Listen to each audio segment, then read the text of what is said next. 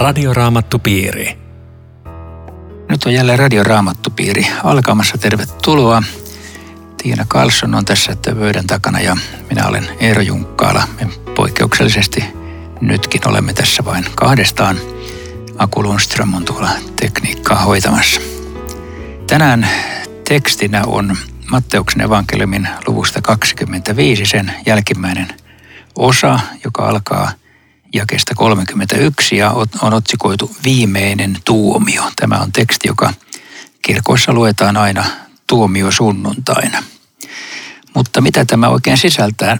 Tehdään tänään sillä tavalla, että luetaan ihan koko teksti. Se, se on niin puhutteleva ja, ja, ja raju teksti, että saatte ensin kuunnella, mitä se sisältää. Lue sä, Tiina. Joo, mä luen sen meille.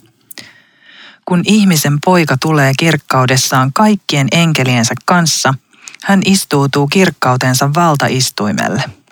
Kaikki kansat kootaan hänen eteensä ja hän erottaa ihmiset toisistaan, niin kuin paimen erottaa lampaat vuohista.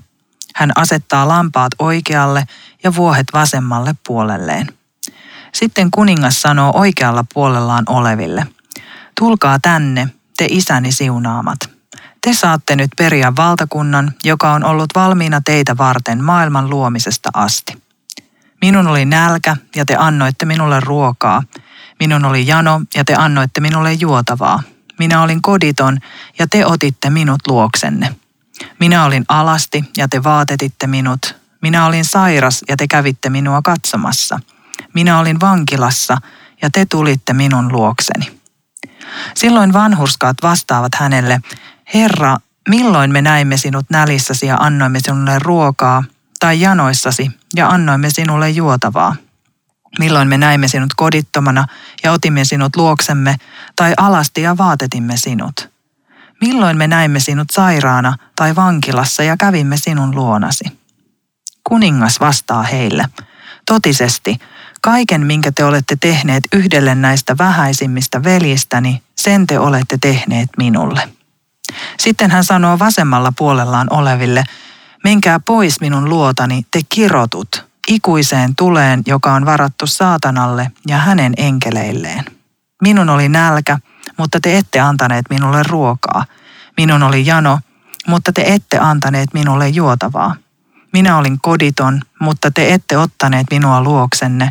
Minä olin alasti, mutta te ette vaatettaneet minua. Minä olin sairas ja vankilassa, mutta te ette käyneet minua katsomassa.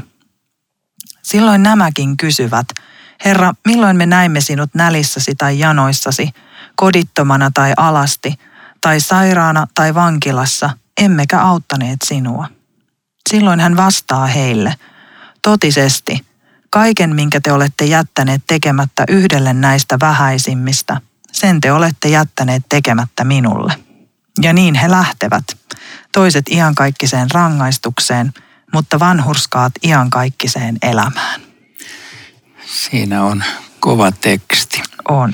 No, sä tota, aina antanut Janosille juotavaa ja käynyt katsomassa kodittomia ja vankilassa ja sairaita? Sä kyllä jo tiedät mun vastauksen tuohon kysymykseen. En mä tiedä, mä en, tu- en mä tota... tunne sua niin hyvin. no, minäpä nyt sinulle paljastan, että en varmasti ole. Ai, ai, ai, en, ai. en kyllä tällä, tältä osin niin ihan taatusti En, en minäkään. Sen takia Tämä, tämä on aika, aika paha teksti. Tämä on tosi, tosi kovaa tekstiä ja tässä on myös niin kuin hyvin selkeästi se, että, että koittaa hetki, jolloin ihmiset jaetaan kahteen ryhmään. Ja, ja siitä ei ole mitään epäselvyyttä. Mä oon muuten kerran kuullut tästä semmoisen puheen, jossa puhuja tunsi hirveän hyvin, miten lampaat ja vuohet käyttäytyy. Ja, Joo. ja se kertoo, että, että kun tässä lampaat pannaan oikealle puolelle, vuohet vasemmalle, niin noin näiden eläinten luonnetta tuntien. Se on ihan itsestään selvää, että se on näin päin. Se voi olla mitenkään muuten päin. Okei. Tämä oli minusta aika hauska Miksi? puhilla. Aika hauska, vaikka luultavasti tässä ei ole mitään merkitystä sillä asialla, mutta, mutta se sanoo, että, että vuohet on niin hankalia tapauksia hoidettaviksi ja kasvatettaviksi, että niin, ne on ihan toivottomia että ei, ne voi olla, ei ne voi olla oikealla puolella. Okei, okay. eli vuohet on tyhmiä yleensä, lampa, ei kun vuohet on toivottomia, lampaista yleensä taas sanotaan, että ne on vähän tyhmiä. Joo, että... mut, mut, mutta ne, ne on niin kuin paljon, paljon fiksumpia noin Kuitenkin ho- sitten. hoidettaviksi. Joo. Mutta oikeasti tässähän nämä vuohet ja lampaat yhtäkkiä muuttuukin ihmisiksi, että tämä oli vaan tämä taust, taustakuva tässä. Ootko Oletko pohtinut tätä asiaa tässä kohtaan, että, että, että tässähän puhutaan nyt kun ihmisen poika tulee. Ja sitten sanotaan, että hän istuutuu kirkkautensa valtaistuimelle ja sitten jatketaan, että sitten kuningas sanoo, että, että tulkaa tänne isänsä. Tässä niin kuin Jeesus onkin yhtäkkiä kuningas. Tähän mennessä on ollut paljon just tätä, että isä ja poika ja poika on alamainen isälle, mutta nyt meillä onkin ihan mielettömän rankka teksti, ja nyt Jeesus onkin ikään kuin sillä kuninkuutensa paikalla tässä. Musta tämä on aika, aika mahtava juttu. Se on hyvä, hyvä huomio, että vaikka se olisikin, olisikin tässä ikään kuin, ikään kuin kuvakieltä, mutta ei, ei siis ole siinä mielessä, että Jeesus niin. on kuningas. Ja, ja todellakin äh, isä on antanut pojalle kaiken tuomiovallan, sanotaan toisaalla, että, Joo. että Jeesus, joka samalla on se, joka meitä armahtaa, on myöskin hän, joka sitten tuomitsee. Ja nyt hän on tässä sillä paikalla, joka hänelle sitten ikään kuin lopulta perillisenä kuuluu. Ja, ja kun hän aina korostaa sitä, että, että isällä on just yksin tuomiovalta ja näin, niin nyt hän on se, joka on siinä erottelun hetkellä paikalla. Ja musta tämä on sen takia hirveän merkittävä juttu, että on kuullut sellaistakin keskustelua tästä kohdasta, äh, ihan kristityiltä valitettavasti, että, että ikään kuin tämä tuomiovalta, että eikö me muka täällä määritellä koko ajan, että kuka kuuluu lampaisiin ja vuohiin. Että tiedetäänhän me, missä on oikea ja tosi seurakunta ja sitten se, missä ei ainakaan ole sellaista. Niin, niin johonkin tällaiseen nettikeskusteluunkin eksyin. Se on yksi kahdesta teologista nettikeskustelusta, joihin olen eksynyt, enkä enää tee samaa virhettä. Mutta tota, siellä sitten kysyin, että missä kohtaa tässä vertauksessa tai ei oikeastaan vertauksessa, vaan siinä, että Jeesus kertoo, mitä tulee tapahtumaan, niin missä meille annetaan tuomiovalta. Että minä en saa kiinni, koska Kristus on se kuningas, joka tässä päättää kaiken.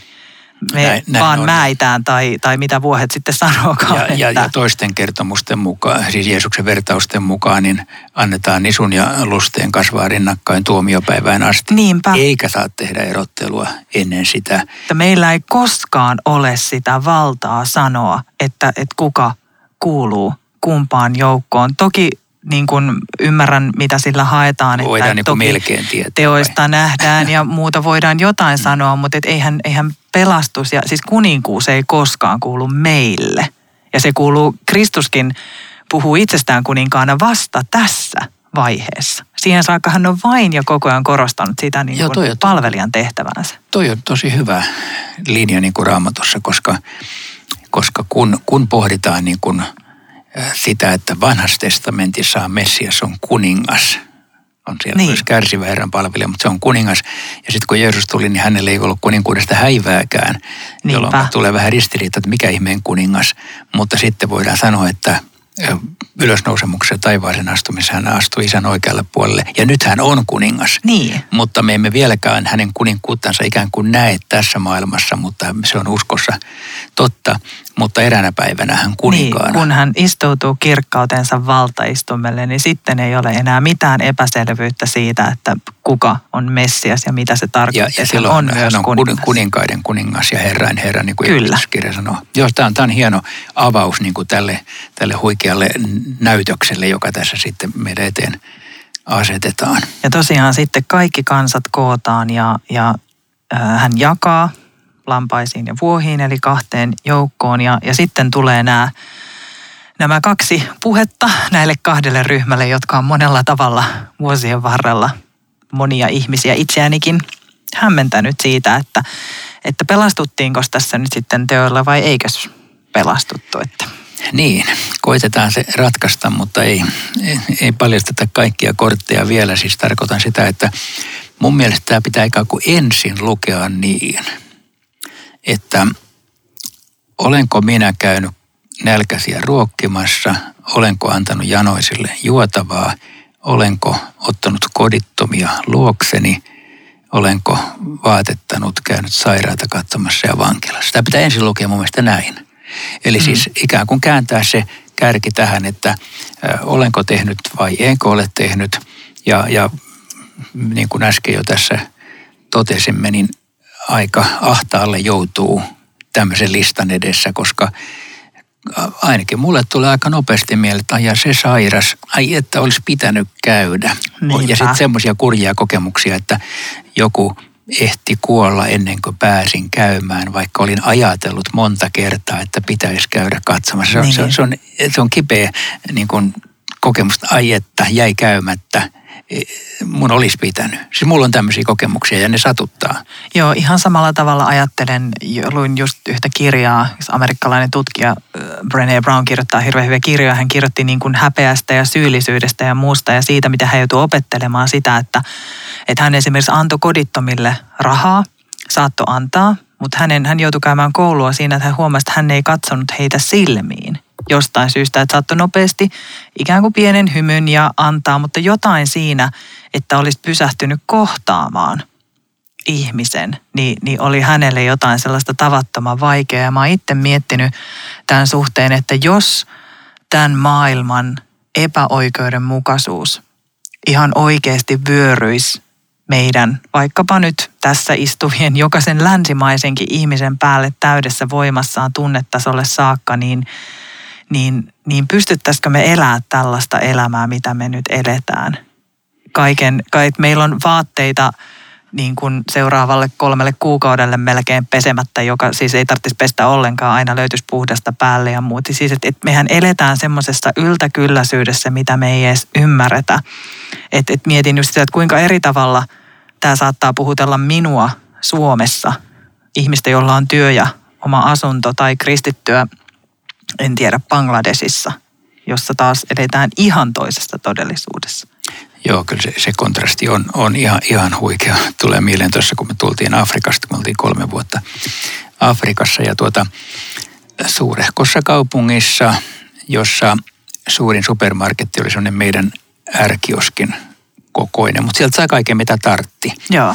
Ja sitten kun me tultiin kolmen vuoden jälkeen jonnekin Itäkes- Itäkeskuksen markettiin, niin hetken aikaa niin kuin hengitys salpautui, että Joo. kuka hullu näitä kaikkia tarvii. Kyllä mä tosin sitten sanoin vaimolle, että kyllä tämä menee varmaan pian ohi, että Sepä varmaan se. muutama viikon päästä, että miksi täällä ei ole kaikkia niitä jogurtteja, joita mä tarvitsen. Että täällä on vaan 15 erilaista joo, niin kuin pakasten ranskan perunaa. Mä olisin halunnut sen 16. Joo. Ihmismieli on tommonen ja se sokeutuu näihin, mutta ei me tietenkään, ei se tietenkään mikään lääke ole, että mä yhtäkkiä muuttuisin semmoiseksi, mä niin kuin joko antaisin kaikki tai rupesin köyhistelemään itse. Ei se niin. kuitenkaan se vastaus.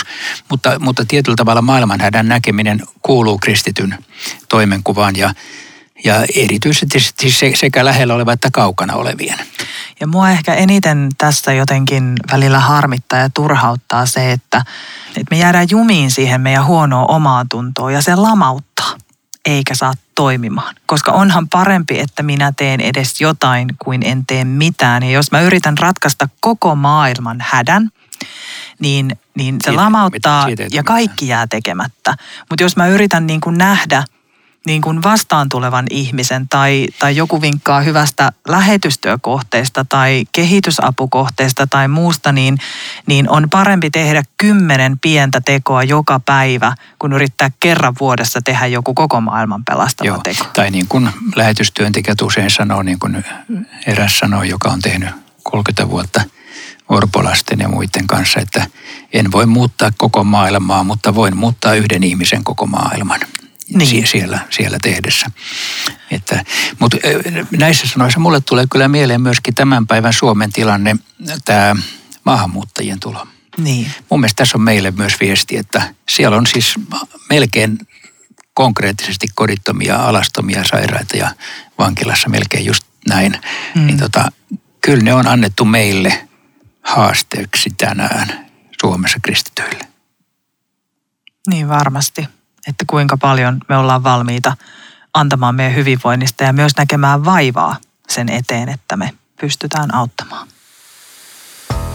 Tämä on Radioraamattu Piiri. Ohjelman tarjoaa Suomen raamattuopisto. www.radioraamattupiiri.fi Jatkamme tätä Radio Raamattupiiri-keskustelua Tiina Karlssonin kanssa. Minä olen Eera Junkkaala. Ja tekstinä on viimeisen tuomion raju teksti Matteuksen luvussa 25. Ja äsken me todettiin, että tässä on huikeita vaatimuksia, kun pitäisi nälkäisiä ruokkia ja sairaita käydä katsomassa ja kodittomia. Ja todettiin, että näin pitää tehdä. Joo, asiat, jotka ovat oikein, niin niitä kuuluu tehdä ihan vain siksi, että ne ovat oikein ja niistä seuraa hyvää. Että tässä mielessä ajattelen, että, että ei tässä, tämä ei ole millään lailla vaikea raamatun kohta. Että kaikki asiat, mitä Jeesus sanoo, että mitä nämä vanhuskaat ovat tehneet, niin nehän ovat hyviä asioita. Ja niitä meidän kuuluu pyrkiä niin, tekemään. Siis väitäksä, että tämä on siis vaikea tehdä? Eikö se ole vaikea tehdä? On mukaan? se vaikea tehdä, mutta ei ole siis vaikea ymmärtää, miksi ne okay. on tärkeitä. Sitä tarkoitin. Älä nyt ollenkaan niin kuin väitä, että mä, mä pystyisin tähän. Se on ihan kokonaan toinen juttu. joo. No joo, hyväksyn tuon, että, että siis nämä on hirveän yksinkertaisia asioita. On. Anna Janotalle juotavaa. Niin. Tuossa on vesilasi. Et siis, ja, Anna ja, ja huomaa. alastomalle vaate. Niin, tai, niin, huomaa, huomaa niin, lähimmäisten hätä. Tämä, tämä on se viesti. Mutta sitten tässä on tämä suuri niin kuin kokonaiskonsepti, jota me ei ole vielä ratkaistu, että näinkö pelastutaan, että tätä tehdään. Mitä niin. Tiina sanot? Huomaatko he jännän jutun itse asiassa tähän liittyen? Että et, et Jeesus nimenomaan äh, sanoo oikealla puolella oleville, eli joka nyt on se niin sanottu hyvä ryhmä tässä – tässä mitä Jeesus sanoo, ne jotka ovat menossa kotiin taivaaseen, niin, niin Jeesus sanoo, että he on tehnyt tätä kaikkea. Että he on toiminut oikein. Ja, ja sen sijaan, että tämä jatkuisi, mitä Jeesus kertoo niin, että vanhuskat toteaa, että, että hyvä meininki, niin ollaankin, mennään porukalla taivaaseen, niin ne kysyykin, että ne vastaa ihan hämillä, että milloin me ollaan muka tehty tätä kaikkea. Eli ei meikään niin, että se mistä Jeesus antaa heille hyvää palautetta, he olisivat ihan niin kuin kikseissä, että me ollaan toimittu just noin, vaan ne on pikemminkin silleen, että, että eihän, eihän me olla osattu. Että eihän, et, et, niin kuin, että mun kalenterissa ei näy, ei, siis että he on hämillään siitä, että heidän tekojaan kehutaan. Niin musta tässä on jotain aika, aika merkittävää ja itse asiassa sit samalla tavalla tuolla lopussa, niin se toinen porukka, jolle Jeesus sanoi, että te ette ole tehnyt näin. Niin ne onkin sieltä, ai milloin muka, että ollaanpas. Että varmana ollaan. Ja, ja tässä on jännä vielä se, että kun sanotaan tämä, että milloin näimme sinut. Jeesus nimenomaan tässä sanoo, että, että näitte niin kuin minut. Niin, niin se jotenkin, että, että onko tässä nyt mukana joku sellainen, että, että ajatteleeko nämä toiset, että kun tekee oikeille ihmisille oikeita tekoja, niin sillä saa hyviä pisteitä. Ja nämä toiset pikemminkin kokee riittämättömyyttä siinä, että me olla tehty, osattu tehdä oikeita tekoja edes väärille ihmisille, puhumattakaan oikeista, niin miten me voidaan niin kuin saada hyvää palautetta meidän teoista. Jeesus pistää niin kuin ihan mullin mallin tämän koko meidän asetelman sillä, että, että millä saa niin kuin mainetta ja kunnia. Eli vaikka näyttäisi siltä, että näillä teoilla nämä on päässyt sinne paremmalle puolelle – niin toi mitä sä sanoit puhuu siis siitä, että okei, ne on kyllä tehnyt niitä, mutta ne ei ole huomannut tehneensä, joten ne ei ole niillä niin kuin kerännyt mitään pisteitä ja, niin. ja ne, ne ei ole niin kuin ajatellut, että näillä mennään taivaaseen. Niin voisiko siinä olla jotain sellaista, että he on tehneet niitä tekoja, koska niin kuuluu tehdä, eikä ansaitakseen sillä erityisesti jotain itselleen? varmaan. Ja sitten tässä on vielä mun mielestä yksi avainsana, joka on tuossa jakeessa 37. Silloin vanhurskaat vastaavat hänelle. Herra, milloin me näemme sinut nälissäsi ja, ja niin edelleen. Eli vanhurskaat tarkoittaa pelastetut, uskovaiset, ne jotka ovat saaneet Jumalalle anteeksi. Kelpaavat. Jumalalle kelpaavat. Eli ne ovat niitä, jotka joiden suhde Jumalaan on järjestyksessä siksi, että ne ovat tulleet syntisinä Jeesuksen luokse. Ja siitä kumpuaa nämä teot. Ja nyt vaikka Jeesus näyttää panevan sormensa ikään kuin tekoihin eikä niin. siihen uskoon, niin, niin, niin kuin Luther sanoi joskus, että oikeasta uskosta tulee oikeat teot – Eli jos on niin. oikea usko, niin, niin siitä ikään kuin automaattisesti ne teot, teot on siinä mielessä oikeita tekoja, että sä teet siitä uskosta käsinne. Niin. Sä et mittaa niillä ö, kristillisyyttäsi omaa etkä toisten. Sä et tee niistä numeroa, mutta ne on, ne on osa sun elämääsi siksi, että, että sä oot vanhurskas. Niin. Ja ne teot ei pelasta vaan vanhurskaus. Ja kyllähän hyvät teothan on aina hyviä ja oikeita, riippumatta tekeekö sen kristitty tai ateisti. Että jos joku on hukkumassa, niin jos hänet pelastaa, niin hänet pelastaa. Et siitähän ei ole kysymys, mutta jotenkin se, se mitä tässä näkyy, että, että toiset vanhuskaat olivat hämmentyneitä ja, ja tämä toinen porukka taas ajattelee, että no milloin me ollaan jätetty just joku oikea teko tekemättä, niin ehkä tämä enemmän näkyy näissä ihmisten kommenteissa se jotenkin se suhde siihen, että ne teot vaikuttaisi jotenkin. Toiset kokeet, eihän me olla millään tehty riittävästi. Ja toiset ehkä nyt, tämä on ehkä vähän omaakin tulkintaa, vähän niin kuin vihjaa se, että no kyllähän me nyt aika paljon ollaan tehty.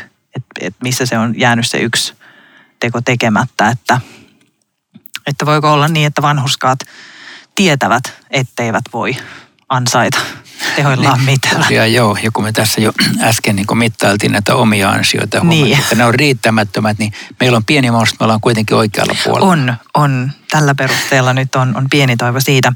Äh, sellaisen sulle vielä heittäisin, että täällä sanotaan, että kaiken, minkä te olette tehneet yhdelle näistä vähäisimmistä veljistä, niin sen te olette tehneet minulle. Niin ketä nämä vähäisimmät veljet on? Aika paljon käytettiin ilmeisesti velisanaa kuitenkin, Jeesuskin puhui ylösnousemuksen jälkeen niin kuin opetuslapsista veljinään, että, että tarkoittaako tämä niin kuin kristittyjä vai, koska on kuullut sekä sitä tulkintaa, että tarkoittaa kaikkia ihmisiä ja myöskin sitä, että, että tässä nimenomaan puhutaan niin kuin niiden kärsivien vähäisten kristittyjen veljen Joo. auttamisesta. Joo, terminä toi vähäisimmät veljet, kyllä se voisi viitata nimenomaan kristittyihin, mutta silti mä ajattelin, että tässä ei olisi sitä korostusta, koska on ehkä raamatun kokonaissanoman valossa vähän outoa, että, että vain kristittyjen auttamisella mitataan – niin. tätä tämmöisiä asioita.